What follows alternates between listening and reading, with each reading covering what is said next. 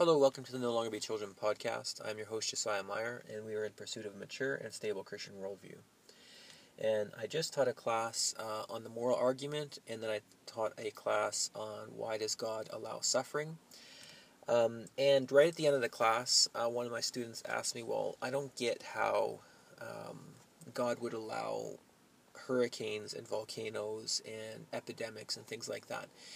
I can get why God would allow wars because he has to allow freedom, human freedom to take its place, and I can see how God would allow rape because you know God's going to judge that person, but in the in the in between time here on earth, God's allowing people to have their freedom, and then He's going to bring all things to right uh, after death. But what about the chaotic life that we're in that hurts people with apparently no reason?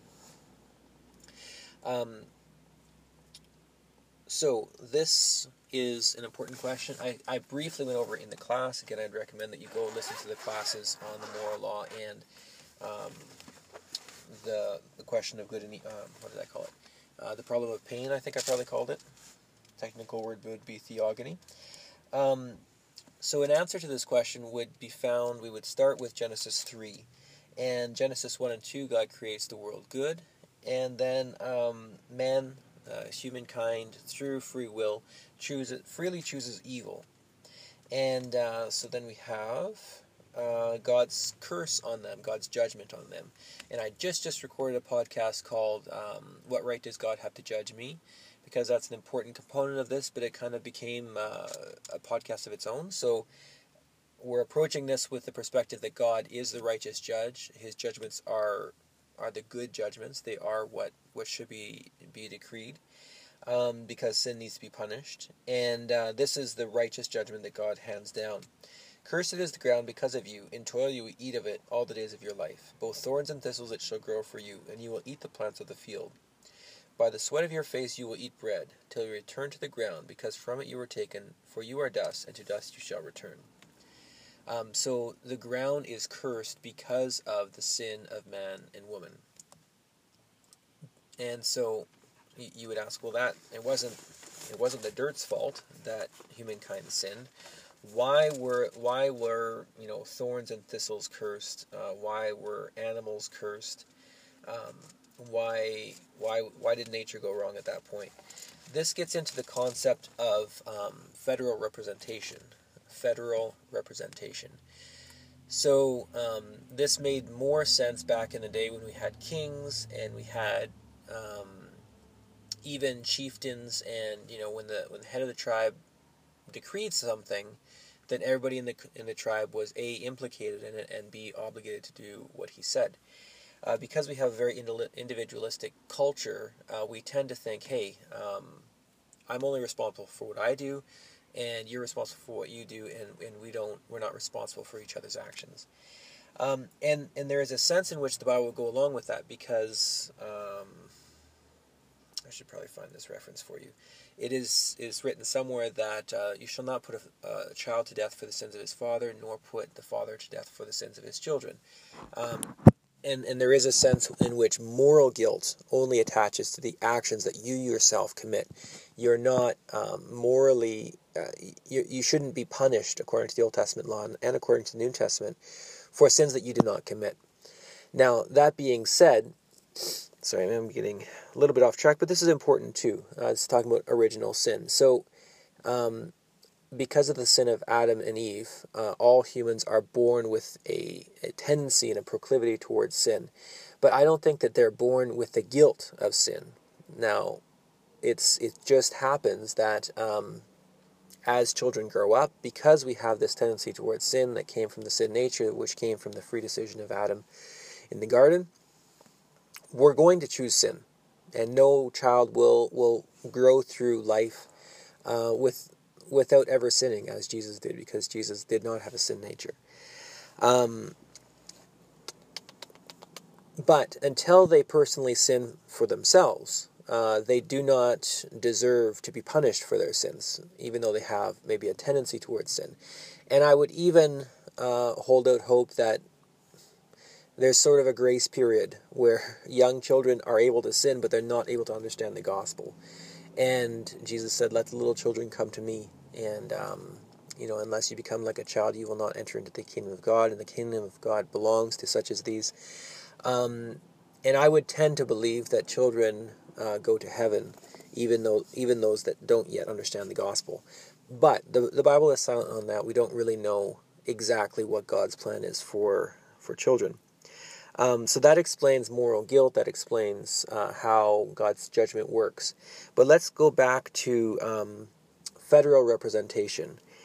There is a sense in which everybody can be implicated by the actions of our leader. For example, um, if a president says, or a prime minister in our case in Canada says, we're going to war, um, everybody's going to war. And because I'm a Canadian, I'm engaged in the war in Syria. Because I'm Canadian, I'm engaged in, in various wars that we have committed overseas or that we have been part of overseas, even though I'm a pacifist, even though I personally would not go. Uh, and I have, you know, reasons why I would not go. Um, and uh, also, I mean, the atrocities committed against Native North Americans. Um, even though I didn't do anything, I didn't it wasn't my fault uh, that, and I, I, mean, my answers, uh, my ancestors weren't even here. Um, you know, I came over. My my grandparents came over just after World War II. But I'm Canadian citizen. I'm Caucasian. I'm you know, in a lot of ways, I am implicated in that sin, even though I didn't do it, because I'm represented by my ancestors, because I'm represented by the Canadian government, etc. So we get how federal representation can work.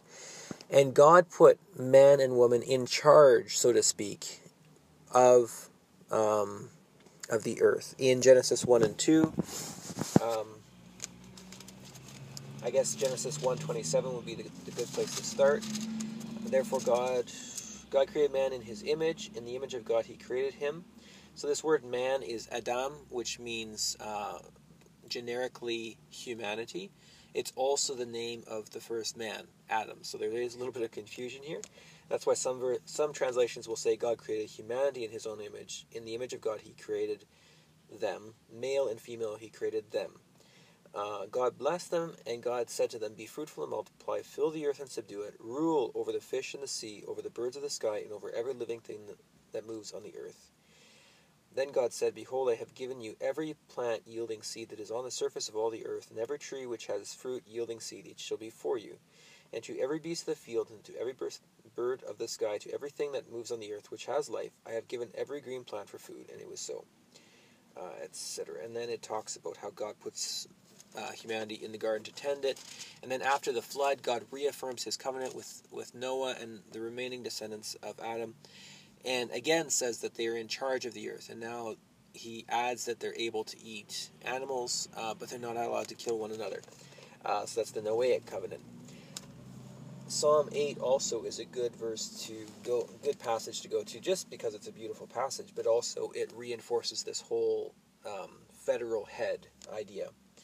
O Lord, our Lord, how majestic is your name in all the earth, who have displayed your splendor above the heavens. So it starts with the beauty of God and, and the amazing nature of Him in creation.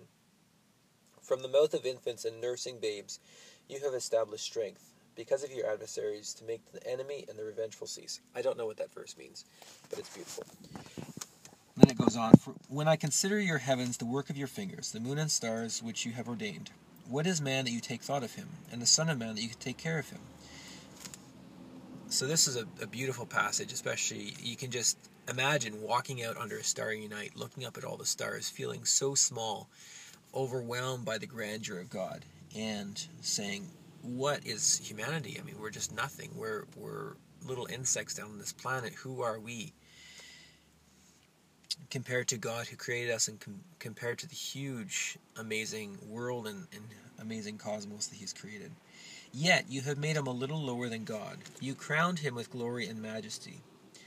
So even though we're small, God has given us an elevated place because we are made in the image of God, and because, in addition to that, He put us as rulers, as in charge of the planet. You make him to rule over the works of your hands. You put all things under his feet, all sheep and oxen, also the beasts of the field, the birds of the heavens, and the fish of the sea, whatever passes through the seas, through the paths of the seas. O Lord our Lord, how majestic is your name in all the earth. So even though we're nothing on this little speck of dirt, um, God has lifted us up and He has put us in a position of leadership and authority over the planet. And He has um, entrusted all things to our, our care, and He has made us a little bit lower than um, the angels. And it says in the NASB that that word actually in the Hebrew is the Elohim. Elohim can be a name for God. Here it's plural. And so it can be translated as lower than the gods, which causes some trouble for um, for us as as you know monotheists and Trinitarians. But it, it just literally means heaven dwellers. And so uh, this is probably the best translation to say a little lower than the angels. Um, so there's God, then there's the people up in heaven, the angel, the, the heaven dwellers, the angels, whatever, and then there's us here on planet Earth. We have eternity in our hearts. It says in, in uh, Ecclesiastes, and we're made in the image of God. It says in Genesis 1:27, and uh, we are put in a position of leadership and authority over the earth. Now, what happens when the leader and the authority of a government makes really bad decisions? Uh, it's not going to go well for the nation and um, this is a tragic. I mean, I my ancestry is Dutch. If it had just you know probably somebody a few four or five generations ago had have moved a few miles south, then or, or maybe six or seven generations back, then my ethnicity might have been German. And if that were the case, then I would be caught up in the guilt of, of the Nazi um, sin, you know.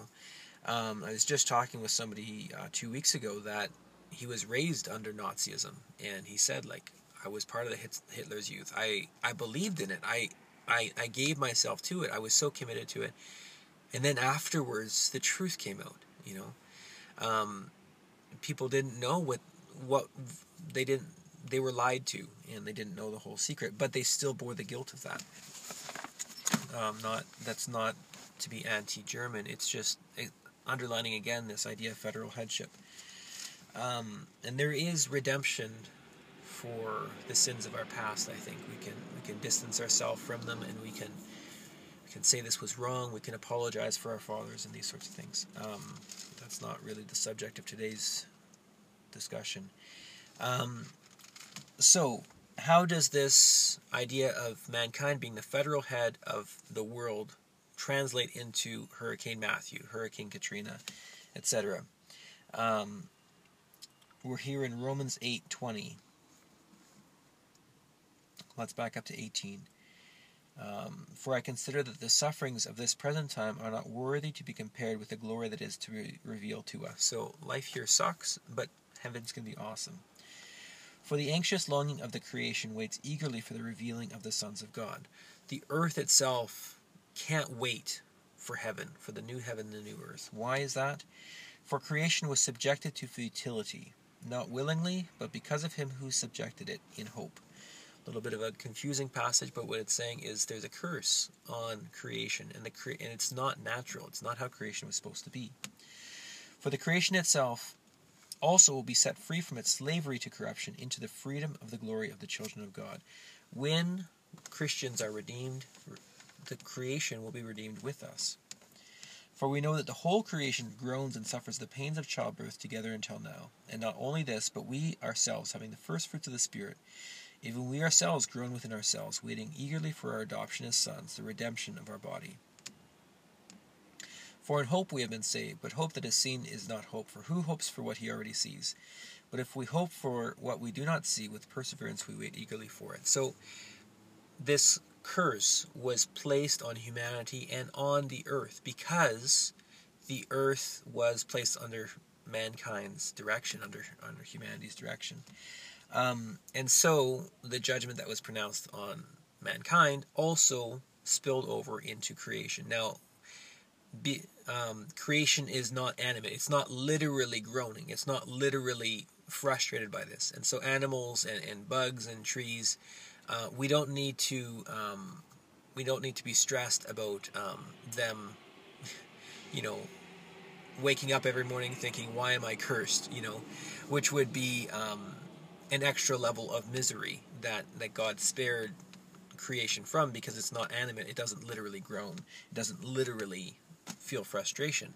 Um, but uh, Paul is personifying creation here, pretending that it that it has human emotions to underline the fact that this is not the way it's supposed to be. Um, creation is supposed to be good. It's supposed to be a safe place for humanity.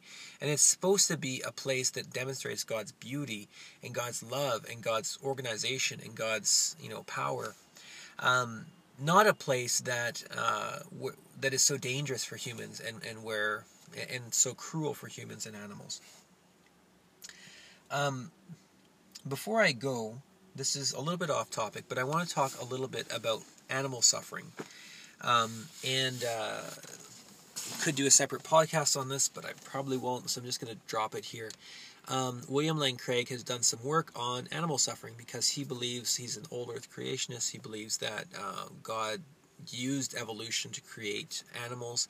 I think he would go so far as to say that God used evolution to create, you know, the the Neanderthal people that eventually turned into humans, and then God somehow divinely, in, you know, put His spirit on one of these ape people, and it became a, a person. I'm, i think that's where he would go. Although he he's kind of open ended. He's like, I haven't quite made up my mind on this.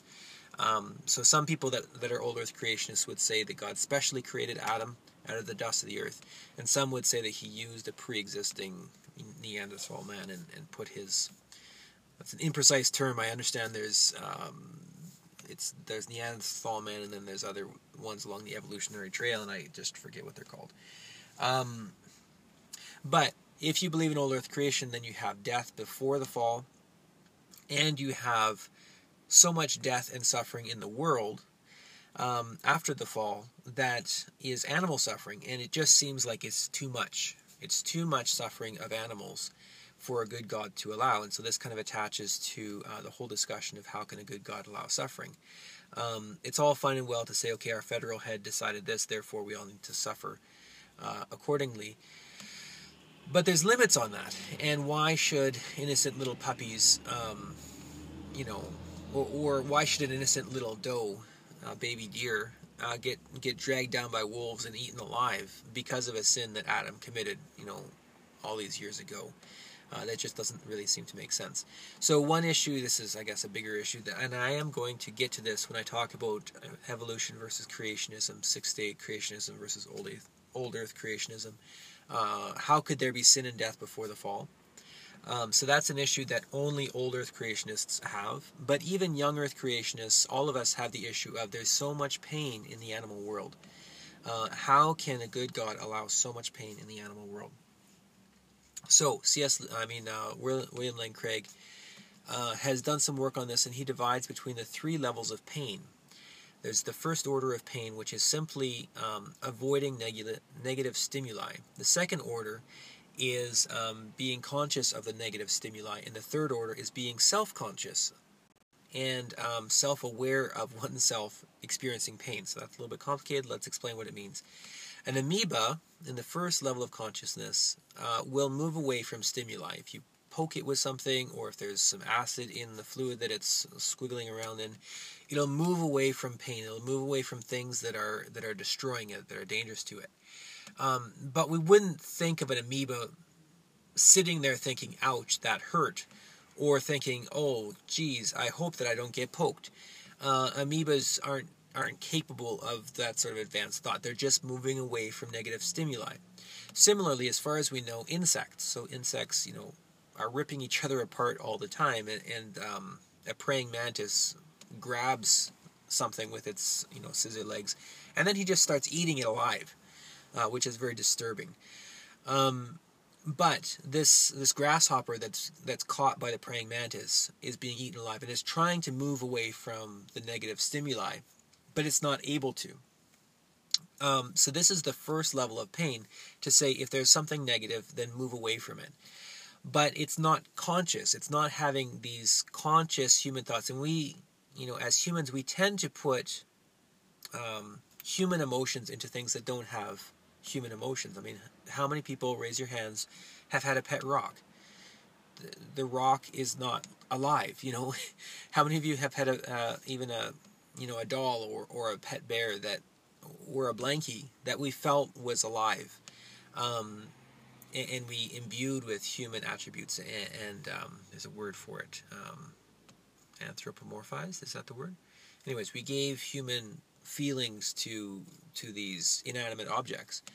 Uh, and a small child would be crushed if we took a doll and stepped on its head or something. Um, because to them it's like no that's alive that that inanimate object is alive. In the same way we can tend to put these we can tend to believe that an ant has human a human capacity to feel pain to have complex thoughts um, when it's likely that the only thing they're able to do is recognize negative stimuli move away from it if they can. But if they can't move away from the negative stimuli there's no experience of pain other than, geez, I really need to move out of here. Um, but pretty soon the praying mantis eats them up enough that they're dead, and there's no longer a feeling of, I need to move away from this negative stimuli. So the second order of pain is the sense in which um, they're conscious of the pain. So a cow or a deer is conscious uh, when a stick you know scratches them in the in the bush or whatever they go ow and they might make a noise and they might say that hurt. Um, but they don't have the third order of pain. So so higher primates or, uh, or higher animals um, you know deer reptiles birds they're they're conscious of pain but they're not conscious of themselves. And i believe as i've listened to william lane craig you know he's you know published serious work on this. Um, I believe his his um, argument rests on self consciousness, and there's very very few animals that are actually self conscious. Actually, uh, interestingly enough, um, if I remember correctly, the dolphin is one animal that if you show it a mirror, it demonstrates that it knows it's seeing itself. It's not seeing another dolphin, it's seeing itself. Um, and the other one is is it um, is it a mockingbird or is it um, it's that bird that has it's black with white tips at the end of its wings. What is the name of that bird? It's a very very clever bird. Um, and if I recall correctly, that bird is also capable of being self-conscious of itself. And then some of the higher primates as well, monkeys, gorillas, when they see a, a mirror, they understand they're seeing themselves often, not not all the time, but usually. And so they won't go in and if they see the reflection in the glass, they won't go and try and kill themselves. Um, you know, try and smash through the glass to, to destroy the other monkey. They'll understand they're seeing themselves. Now, when we have this third order of pain, we're able to have the full ensemble of human emotions, which honestly make pain a lot worse. How many of you have, um, when you when you um, hear that potentially, okay, well, if you if you um, just discover, as I just discovered, that you have a fatty little bump tissue thing, um, you know, I just found out like it, it's no big deal. Like these things grow. It's it's not cancer. You're not dying. You know, um, but as we get a little bit older and we start discovering, you know, things that look like cancer or that you know look like they might be bad diseases, we have all sorts of anxiety and we think, oh no, I'm going to potentially go through suffering. I might potentially die. I might potentially, you know, all these bad things might happen. And that creates a third order level of pain. As well, when we're experiencing pain, we're able to see ourselves almost from a third person perspective to see this person who is myself is experiencing pain, which is why pain is so much worse for us uh, which is why often we're sedated or, or put um, into a, an artificial coma when, when we're experiencing tremendous pain because we want to turn off our mind. We don't want to think about the fact that we're experiencing pain because that makes it worse uh, to the point where it can be so traumatic that we can actually die from, from pain and from fright. Whereas an animal has somewhere in between these two levels of pain where they experience pain, but they're not conscious of the fact that they themselves are experiencing pain. And William Lane Craig has likened this to um, somebody, a seeing blind person. So there are people that have this strange condition of being blind, um, even though they can see. And so it's not a problem with their eyes, it's a problem with their brain, how they receive and process information. If you throw a ball at one of these people, they can catch it. But if you show them a picture of art, they can't see it. So it's a very strange condition. They can see, but they don't have the experience of being able to see. Uh, if if they walk across a room, they can avoid the objects in the room, but they can't tell you what's in the room. They just the their sight connects kind of to the instinctive part of their bodies, the involuntary part of their bodies, but it doesn't connect to the conscious part that, that can process what they're actually seeing and that can that can make sense of it. So in the same way, um, the the typical ex, um, example here is of the poor water buffaloes in Australia that are bitten by the Komodo dragon, and then um, this water buffalo, the the bacteria from the Komodo dragon infects it, and then for something like a month, it gets sicker and sicker and sicker, until it ends up just kind of laying down, flopping down in a water hole somewhere. And all the Komodo dragons from from the island, I don't know if it's Australia or if it's uh, the island of Komodo actually, um, close to Australia. All the Komodo dragons start circling around it and circling around, and then they start nipping at it and start licking it and start pestering it until after weeks and photographers, you know, have documented this, and oftentimes they say this is the last nature documentary I'm ever going to do because it's so cruel, it's so disgusting. Um, eventually, after this long, long, long ordeal of weeks, the water buffalo gives up and he doesn't offer any resistance as the Komodo dragons eat him alive. Um, so it's very disturbing, right? And I hope you're not too disturbed by what I just described, but it's it's nature, right? So how could a good God allow this? So the answer that William Lane Craig would give that I think is a helpful answer is to say he's not conscious of it in the same way that we are. Uh, what the Komodo dragons are doing is breaking down his um, his automatic responses because naturally when when when you bite any living being, it's going to kick you. And Komodo dragons don't want to get kicked. And so they keep pestering it, pestering it, pestering it until that connection between pain and the pain stimuli and the response is broken down. Um, and when they when they detect that it's been broken down, then they attack without fear of um, of being hurt in return. Um, but that's not the same as if a human was in that situation and they were phys- they were intellectually and emotionally broken down to the point of allowing themselves to be eaten alive. They don't have the same sense. It's like somebody that is blindsided. Um, there is pain stimuli and they're moving away from the pain, but they don't know that that they're feeling pain in the same way that we do. They're not reflecting on the fact that they are in pain in the same way that we would. They're not um, agonizing about the fact that they are in pain in the same way that we are. Certainly, the animal is in distress, but that's not the same as a human would be if a human was in that situation, or even a higher primate, uh, or a dolphin, or a magpie. It's a magpie. That's the that's the uh, the bird. Um, might be if they were in this prolonged state of uh, of torture and distress. So it doesn't completely solve the problem because we still have animals that are experiencing some level of pain, and certainly then you have the higher primates and dolphins and magpies and other self-conscious animals. Um, makes me wonder if whales would be self-conscious as well, and I bet you that the fact that it's just hard to get a mirror big enough um, might be why we don't know that whether they're self-conscious or not. But anyways, that's another issue.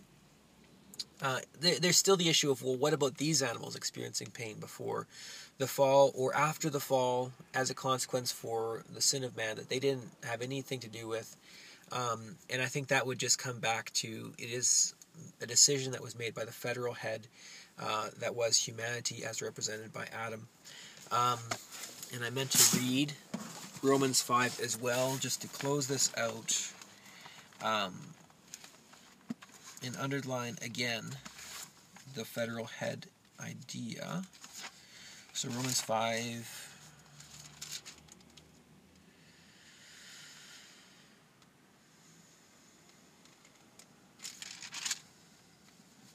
15. For the free gift, no. 14. Nevertheless, death reigned from Adam until Moses, even those who had not sinned in the likeness of the offense of Adam, who was a type of him who was to come. So even people that didn't sin in the same way that Adam did, sin was still reigning over them because he was our federal head. But the free gift is not like the transgression, for if by the transgression of the one the many died, so because of Adam's sin, many people died. Uh, much more, just as, you know, because of um, Hitler's decision, many died. Because of Abraham Lincoln's decision, many died. Um, he was our representative of the human race, Adam was. For if by the transgression of the one many died, much more did the grace of God and the gift by the grace of one man, Jesus Christ, abound to the many. So, because Jesus died for us, many will will be made alive, as it's going to say in a second here. The gift is not that which came through the one who sinned, for on that hand the judgment arose from one transgression, resulting in condemnation. But on the other hand, the free gift arose from many transgressions, resulting in justification. For if by the transgression of the one death reigned through the one, much more those who receive the abundance of grace and the gift of righteousness will reign in life through Jesus Christ. So then, as through one transgression there resulted condemnation to all men, even so through one act of righteousness there resulted justification of life to all men. Um, so, because Adam died, everybody died in him. But because Jesus died for us, sorry, because Adam sinned, there was death, because the wages of sin is death. Uh, Romans three twenty three. Because Adam sinned, there was death for many, for all. Because Jesus died for us, he paid the wages of sin, there is life for all. Now, this all here is where you know some Christians would get universalism from the Bible, which is not our topic for today. But I would just see this as because I would not see all saved automatically through the death of Jesus Christ. Um, but the a way of salvation is opened for all through the death of Jesus Christ, because um, God so loved the world that He gave His one and only Son, that whoever believes in Him should not perish but have everlasting life. So I hope that that helps to explain how, in the world, a good God can allow things like hurricanes, volcanoes, and uh, earthquakes, and plagues and epidemics um, to ravage and, and harm and hurt and hurt people. And uh, again, we have um, there's so much more I want to say. I'm just going to leave it there, and I would encourage you to go and listen to um, the teaching, uh, the the sermon on um, well, it's a it's a class on uh, on the problem of pain, and that'll talk more about you know how eternity and worship of God and these other things uh, make the make the human pain that we experience um, worth it and not just a wasted suffering as it would be on atheism. So I hope that this is helpful to you. Let's just pray and be done. Thank you, Lord, for this good time that we've had, and I just pray that you would um, help us as we use the hearts that you've given us and the consciences that you've given us to look at, and we, we try and do the good thing. Um, we try and do good, and we look at the world and we say the world is not as it should. Help us, Lord, to to wrestle with that and to figure out why the world isn't as it should be, and what we should do about it, and what we should think about you uh, as the creator of of this world. And just thank you for all these things in Jesus' name, Amen.